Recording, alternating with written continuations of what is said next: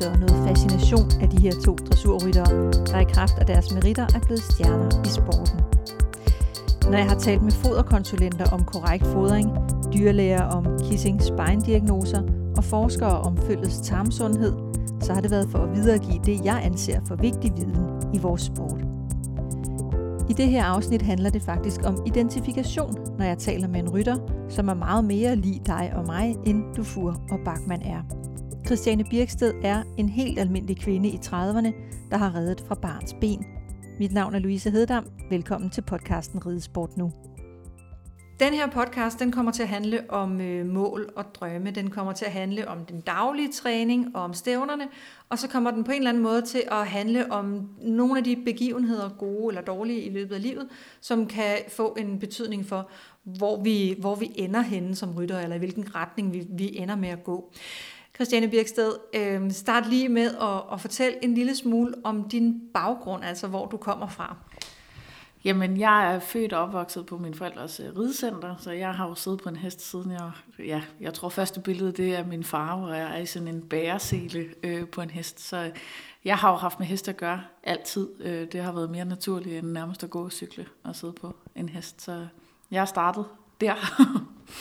Og jeg ved, du så har reddet, øh, faktisk har reddet stævner på rideskoleponier, øh, fordi det var det, der var, og selvfølgelig var det det, du gjorde. Og øh, uden øh, at forklare det, fordi det får man helt alvorligt også masser ud af at ride øh, på. Hvad, hvad var så forventningerne til dig og dine egne drømme, dengang du var, du var ponyrytter? Jamen, jeg ville gerne det hele dengang. At der var slet ikke, øh, altså der var ingen grænser for, hvor langt jeg gerne ville nå. Øh, og jeg har reddet landstævner på et par af ponyerne. Nogle af dem har jeg kun, eller kun reddet distriktsstævner på. Øhm, men der var især en af dem, Camelot, som var min helt superstjerne der, skulle jeg til at sige. Og det var en, øh, en rideskolepony, som, øh, ja, som jeg red en masse landstævner på, og var heldig at nå rigtig langt med, øh, som ja, førte mig langt. Ja, og på det tidspunkt, der var du, øh, der var du ren springrytter. Øhm, kan du fortælle lidt om, hvad det er for en årgang, altså hvem, øh, hvem du har ligget og, og reddet sammen med på det tidspunkt? Jamen, jeg er jo sådan nogenlunde jævnaldrende med Tina Lund og Linnea Eriksson og Malene Lykke Nielsen, og de havde jo masser af ponyer dengang, og jeg kom med, med rideskole rideskoleponier. Jeg kan huske mit første, øh, mit første anden distriktsstævn, der blev jeg distriktsmester og kom i, på min rideskolepony med en, en ponypude, og jeg havde ikke en, sådan en rigtig ridejakke. Jeg havde, min mor havde fundet sådan en du ved, mande-drengeblæser i genbrugsbutikken, øhm, og så vandt jeg. Øhm, og så fik jeg så at vide, at det var fordi, jeg havde en god pony, øh, hvilket jo var lidt sjovt, fordi det var helt sikkert den billigste af dem alle sammen, og det var en, det var en rideskolepony, så den var kun blevet god, fordi min far, der er dressurrytter, havde havde hjulpet mig at få grundridning i orden på den. Ikke? Så øh, ja. Og, og kan du huske, hvad du selv havde af, sådan af tanker om dig som rytter dengang? Hvad skulle du, hvad skulle du bedrive det til, når du blev, øh, blev voksen og skulle videre? Jamen, jeg ville faktisk rigtig gerne øh, være ved ridder dengang. Øhm, og min far og mor, de havde jo opgivet alt. De kom begge to fra, fra sådan en pæne familie, hvad man kan sige. Og de ville hellere have lige langt hår og være hippie-agtige og have den rideskole, de selv har bygget op. Og på den måde vi har været vant til ikke at have så meget derhjemme, men have heste. Øhm, men de synes, det var et for hårdt liv, så i forhold til så mange andre, så blev jeg presset til at skulle, eller presset, altså det var, de synes ikke, at jeg skulle leve af at, at ride heste, fordi det var et rigtig hårdt liv. Og sådan har de det egentlig også den dag i dag, at, at de synes, at jeg skulle bruge mit liv på noget andet end det, fordi at, øh, det er fysisk hårdt, om det er svært økonomisk, og sådan, de ønskede noget andet og noget mere for mig. Øhm, så det, ja, det stoppede det jo nok lidt dengang øh, efter ponyårene, ikke? Og det er der sådan set ikke rigtig noget usædvanligt i. Usædvanligt i. Øh, jeg ved, at, øh, at inden for forbundets side, der ved man jo også godt, at, at mange af de store talenter, man har, øh, for eksempel i dressuren, hvor man har haft et, et virkelig, virkelig godt uh, talentarbejde, at, uh, at mange af dem, de forsvinder jo, når de skal i gymnasiet, og så skal de læse, og, og, og lige pludselig, så, så, så er de ligesom helt ude af ligningen. Så det er jo ikke så mærkeligt, at, at, uh, at du måske også har været ude der, men, men du ender med at have en længere pause fra, fra ridningen. Hvor lang tid i alt? Altså, jeg tror, jeg stoppede med at ride i 10 år. Øh, jeg havde det sådan, jeg var så meget konkurrencemenneske, at hvis jeg ikke ligesom kunne gøre det ordentligt, øh, og vi havde ikke nogen heste, det er primært ponyer, mine forældre har, så jeg havde ikke noget at ride på. Og hvis jeg ikke havde noget at ride på, jeg ligesom kunne udvikle og uddanne og, og få frem i verden, så synes jeg ikke, det var sjovt. Øhm, og så var jeg også bare kørt død i det. Jeg red så mange ponyer om dagen og var med til at ride til og alt muligt, så det var blevet måske mere et arbejde end en, en hobby, så jeg var kørt træt i det der. Så jeg holdt omkring 10 års pause, mens jeg studerede og boede i København, og indtil jeg begyndte på, på det almindelige arbejdsmarked, øhm, så begyndte jeg at ride igen. Ja, og så, øh, så begyndte du at ride meget. Hvad, hvad, hvad brugte du sådan tiden på, når du ikke sad foran din computer og havde med investeringer og finanser og alt sådan noget, som er helt sort for mig at gøre? Ja, jamen jeg kan, det er det, jeg kan. Det, jeg kan noget med tal, jeg er glad for vin, og så, så kan jeg noget med heste. Jamen det, det var det eneste, jeg lavede. At det var øh, alle ferier, dem fik jeg sådan sat sammen, så jeg kunne have en lang ferie. Og så min første egen hest købte jeg af Lars Trier, og så var jeg derhen og ride i to, altså red fuldtid i min, min ferie så for ham. Øh, så øh, altså alt, hvad jeg ligesom kunne støve op af, af ekstra ridning, gjorde jeg, fordi jeg ikke havde råd til at på den måde have hest. Jeg startede også med at ride galopheste, fordi at det var svært ligesom at finde noget at ride på i København. Der er mange galopheste, så det var egentlig det, jeg startede med. Øh, så på den måde så fik jeg selvfølgelig en masse erfaring som, altså ved at, at, at ride gratis for en masse andre rytter, øh, og jeg redde også på Capacity i en periode for dem, og prøvede sådan, jeg blev bit, eller jeg, jeg vidste, jeg var bagud, jeg var 10 år bagud, så jeg ville bare gerne blive så god som overhovedet muligt, så jeg brugt, ja, alt, alt min tid på det, ikke? Det gør jeg jo stadigvæk. og, og kan du huske i den periode, hvad du havde så, igen, altså, hvad, hvilke forventninger havde du der? Havde du en forventning om, at, øh, at, at du skulle, som du siger, blive bedre og blive bedre og komme op på niveau? Øh, skulle, du, skulle du vinde noget? Var det stævnerne, der var det vigtige på det tidspunkt? Nej, det var det faktisk ikke. Jeg var bare bit af den der sådan udvikling, og den kom nok også fra, da jeg var barn med, at, at jeg havde fået de her rideskole, eller ikke fået, jeg red på de her rideskolehest, der ingenting kunne, og den der glæde ved, og stolthed ved at have taget noget, der ikke er noget, eller der er rigtig svært, at gøre til noget godt. Og det var egentlig den, der motiverede mig. Det var ikke så meget stævner. Jeg var egentlig ligeglad med at tage til stævner. Øh, det var bare hele den der forbedringsproces, jeg synes, der var øh, mega fed. Altså, og de heste, hvis folk havde svært ved at ride dem, hvis jeg kunne få dem til at, at gå godt og gå bedre, så ja, det var, det var sgu det, der betød mest for mig. Det var det, jeg synes, der var sjovest.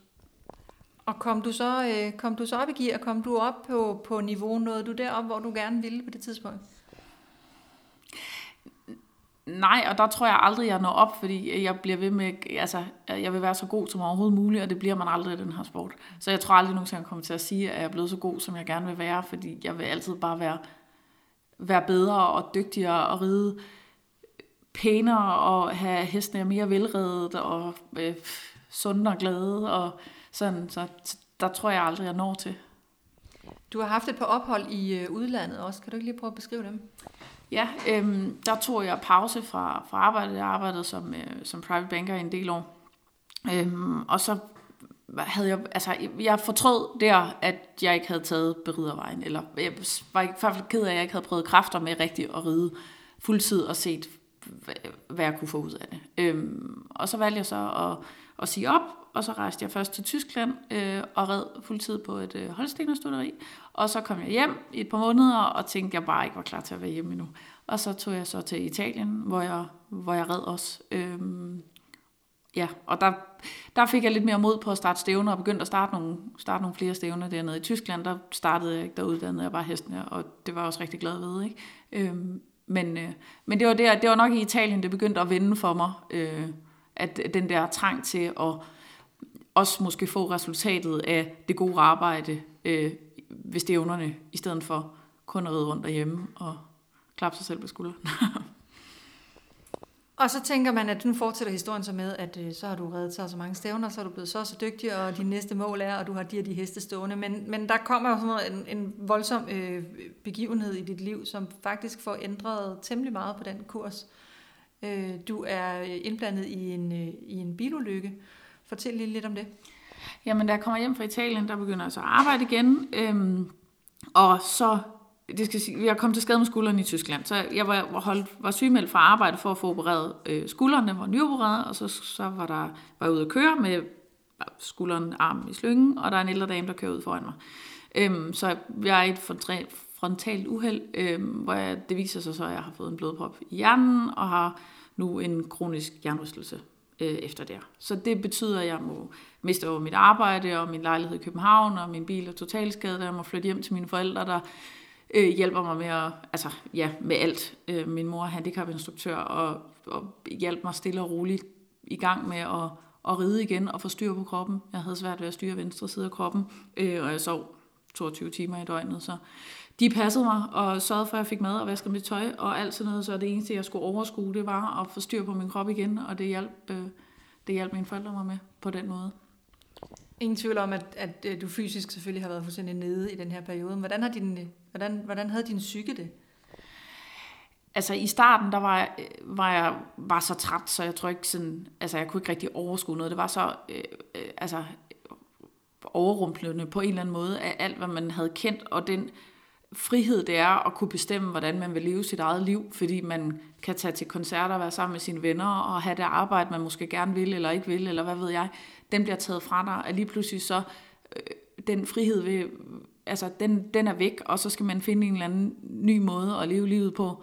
Nu er jeg bare ikke sådan typen, der ligger mig ned og og begræder det hele mere typen, der prøver at finde en løsning i det, eller en vej i det. Øhm, og det gjorde, at jeg fik en eller anden sådan kæmpe motivation for, øh, altså den glæde, jeg får ved ridning, og det jeg kunne mærke, at den begyndte at give mig min krop og min styrke tilbage øh, ved at ride igen, at det, det gav mig et eller andet sådan kæmpe, ja, altså boost, jeg vil ikke sige besættelse, men sådan fanden i voldsk, at, at det her, det skal jeg, og det er det, jeg vil bruge mit liv på, og jeg skal ikke spilde mit liv på, på det forkerte, og, og det er det, jeg har tilbage, jeg elsker, og jeg er glad for, og jeg kan, øh, fordi der er så mange ting, der er blevet taget fra mig ved det uheld, ikke? Øh, så jeg fik sådan en, ja, en helt anden motivation ud af det, ikke? Hvordan var din, øh, din, din den, hvad skal man sige, den udvikling, du gik igennem for at komme tilbage og kunne ride på, som du kan nu? Altså, hvor lang tid tog det, før du kunne sidde ordentligt på en hest og, og, og fungere normalt? Ja, fungerer jo ikke rigtig normalt endnu, vel? Øh, men, øh, men øh, jeg tror, der gik fire måneder, var faktisk ikke rigtig sad på en hest, hvor jeg sov næsten hele tiden. Øh, hvor jeg så ligesom besluttede, at, at, at det ville jeg ikke, eller jeg vil ikke være en del af statistikken, og jeg vil ikke bare være syg og give op, og det, jeg skulle virkelig få noget ud af det. Og så ved jeg ikke, så er der nok gået et halvt år mere, inden jeg ligesom er, er sådan nogenlunde op at køre. Øh, men det var jo med mange begrænsninger med, at det var svært for mig at huske baner, eller når jeg får undervisning, kan det svært for mig at tage tingene ind og sådan vente i hovedet og forstå det. Nogle gange så skal jeg lige sådan stoppe. Øh, og jeg bliver nødt til at tage mange pauser, og jeg, altså, det sker ikke dagligt, men næsten dagligt, at jeg sover i min bil, fordi jeg har, har behov for hvil og sådan, ikke? Øhm, ja. Og det er fire år siden nu? Ja, det vil være, det vil være fire år siden. det går stærkt alligevel. Og som du siger, så øh, du mister selvfølgelig dit arbejde, fordi det øh, er du fysisk ude af stand til at, øh, og, øh, at tage dig af. Øh, hvor meget betød det for dig, at den, den øh, altså at det du egentlig havde tænkt, det var det du skulle leve af, at det kan du så lige pludselig ikke lave længere?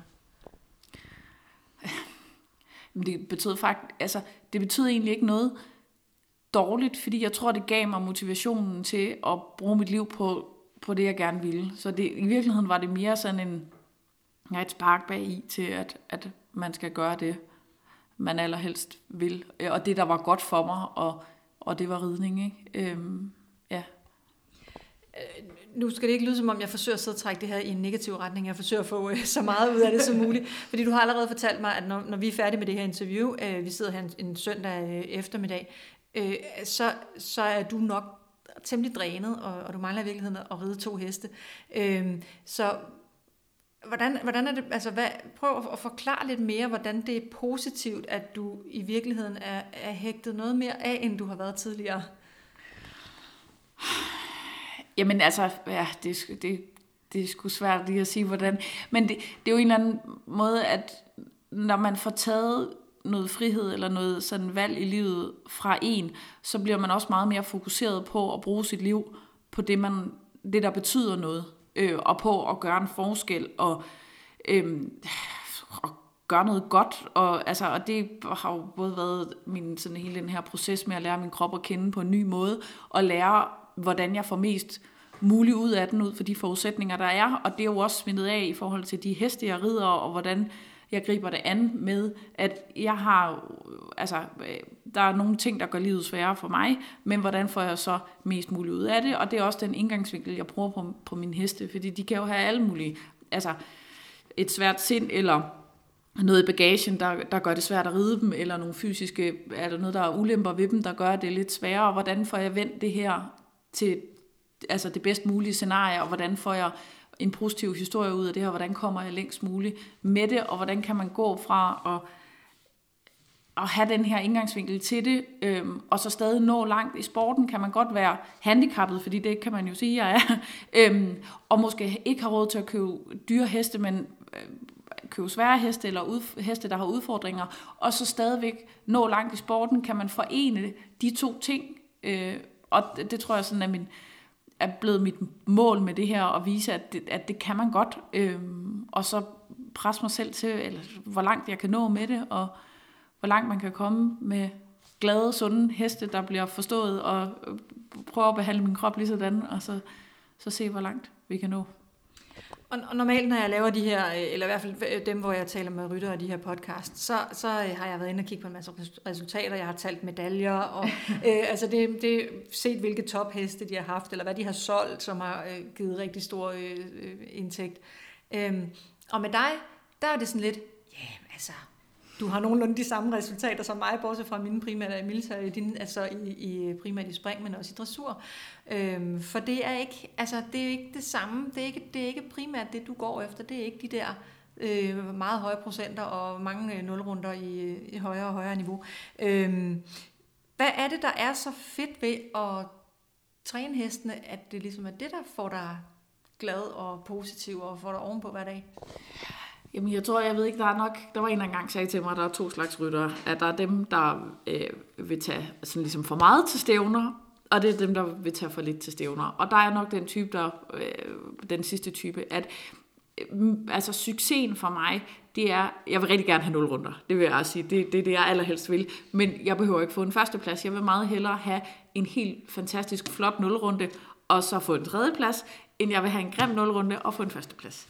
Øhm, og den der, når du får den der samhørighed med hesten, og får måske en svær hest, eller hest, der har haft nogle udfordringer øhm, fysisk, når du får den til at spille, og du kan komme ud og lave et lækkert, flot rit, det, det betyder bare meget mere for mig. Jeg, den der følelse af samhørighed, og hvor langt man kan, kan nå på det punkt, det, det synes jeg bare er det fedeste i hele verden. Øhm, jeg tror også, det er derfor, jeg bedst kan lide at ride ungheste, fordi de rykker så meget mere. Så den der sådan daglige med, at nu blev vi lidt bedre, og nu virkede det her.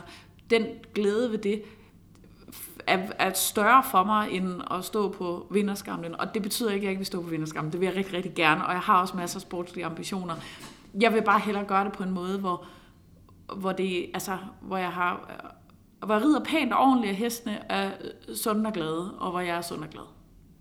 Jeg lovede jo indledningsvis, at det her det skulle handle om mål og drømme, og øh, det skal det blandt andet, fordi efter ulykken, så har du øh, også sat fokus på dressur. Du har måttet indse, at det der spring var måske voldsomt meget kun at tage sig af, øh, for nu at formulere det lidt kluntet. Men under alle omstændigheder, så rider du i hvert fald både dressur og spring nu, og har en ambition, eller et mål, eller en drøm, det må du selv lige redegøre for, om at skulle ride øh, DM i begge discipliner. Øh, start lige med at fortælle, hvordan formulerer du selv øh, den, her, øh, den her målsætning?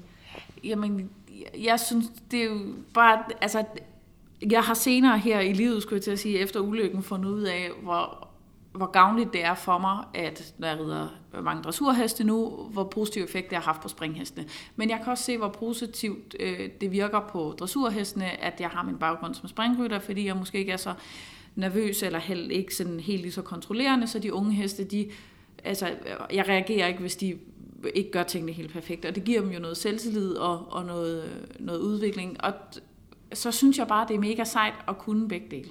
Øhm, så derfor så drømmer jeg om, at, og det, jeg behøver ikke vinde, eller jeg behøver ikke, men inden den dag, jeg går bort eller sidder i en kørestol og ikke kan ride mere, så vil jeg rigtig gerne have deltaget i DM i begge discipliner. Altså ikke nødvendigvis på samme hest eller samme år, men bare have, have gjort det og have, og have reddet pænt og ordentligt på en sund glad hest. så og du kan næsten selv høre, at der er jo en eller anden diskrepans imellem det her med at sidde og sige, at øh, resultaterne er ikke så vigtige, ridtet er mere vigtigt, og, og så samtidig have, altså det er jo ikke fordi, man kan også drømme om, at man gerne vil være den bedste i verden, eller man gerne vil være den bedste til OL, eller whatever, øh, men DM i, i de to discipliner, det er sådan et ret stærkt mål at sætte sig.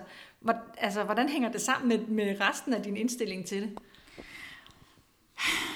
Jamen, øh, men det er vel det, der er sådan hele pointen med det, at jeg ikke synes, at det behøver, altså at der skal være en samhørighed imellem det. Kan man kun ride øh, DM, hvis man har en anden indstilling til det, end jeg har, øh, eller en anden indgangsvinkel, eller har råd til dyre og heste, eller øh, altså har en anden baggrund, eller kan man godt gøre det på en måde, hvor man, hvor man ligesom har hele pakken med. Øh, og det tror jeg bare, jeg har fået sådan en altså, øh, ja, det skal bare lykkes, og det skal jeg vise, at det kan man øh, gøre. Og så vil jeg også gerne den der samhørighed og vise, hvad, hvor meget de to discipliner styrker hinanden. I stedet for, at vi skal være så fokuseret på, at dressurrytter, de kun kan ride rundt i cirkler i en firkantet arena, og hesten aldrig kommer ud og ser andet. Øhm, og at springhestene, man gider ikke ride på dem, medmindre de går til spring, fordi de ikke vil at ride vel. Øhm, jeg, jeg synes bare, øh, ja, at det er fedt, og det kan noget, og at, at ja, jeg, synes, jeg ved sgu ikke, hvordan jeg lige skal forklare det anderledes end det. Det er også det er meget fint. Øhm, jeg tænker også, at der er andre, der kan få, der kan få lidt inspiration øhm, ud af at høre dig sige det på den her måde. Øhm, hvad har du, øh, hvis du bare sådan, vi skal nemlig til at runde af, tiden render, og det gør den altid, øh, når man øh, har noget hyggeligt at snakke om. Men bare sådan lige på kort sigt, hvad har du stående i stallen? Øh, hvad, hvis vi på noget tidspunkt får lov til at ride nogen som helst stævner ja. igen i den her åndssvage coronaverden, ja. hvad er så din... Øh, ja, det kan jo være ligegyldigt, kan man sige, hvis man bare er glad for den daglige træning, men har du et eller andet? Øh, er der noget særligt, du har stående herude, som du glæder dig til at vise frem, eller som du glæder dig til at komme et eller andet sted hen med i træningen?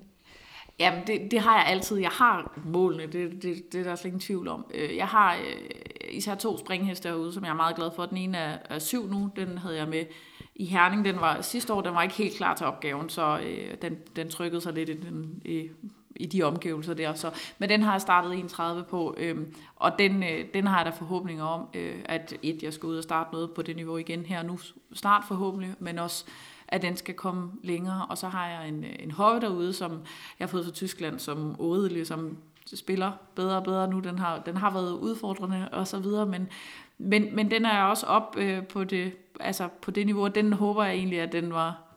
Den kan godt gå DM, hvis at den bliver ved med at virke, og vi bliver ved med at, at fungere sammen. Øh, så, øh, så det håber jeg er, er muligt, at, øh, at det er den, der, der tager mig derhen, og jeg kan komme ud og starte nogle flere af de større stævner. Øhm, så har jeg en syvårs dressurhest, som øh, den har lidt, øh, lidt nerve, så den, øh, den skal ud og se en masse, før den er, den er klar. Men den, den har sådan set kapaciteten til at, at gå hele vejen, hvis den, øh, hvis den ligesom kan, kan holde til det mentalt, fordi den er, den, den er vågen og meget opmærksom, så den kigger kigger lige lidt meget, når den kommer ud. Ikke? Øh, og den har jeg reddet siden den var. Den var kun reddet til, da jeg fik den. Øh, så øh, jeg håber, at den... Øh, men der går nogle år. Det tager lidt længere tid med dressur nogle gange.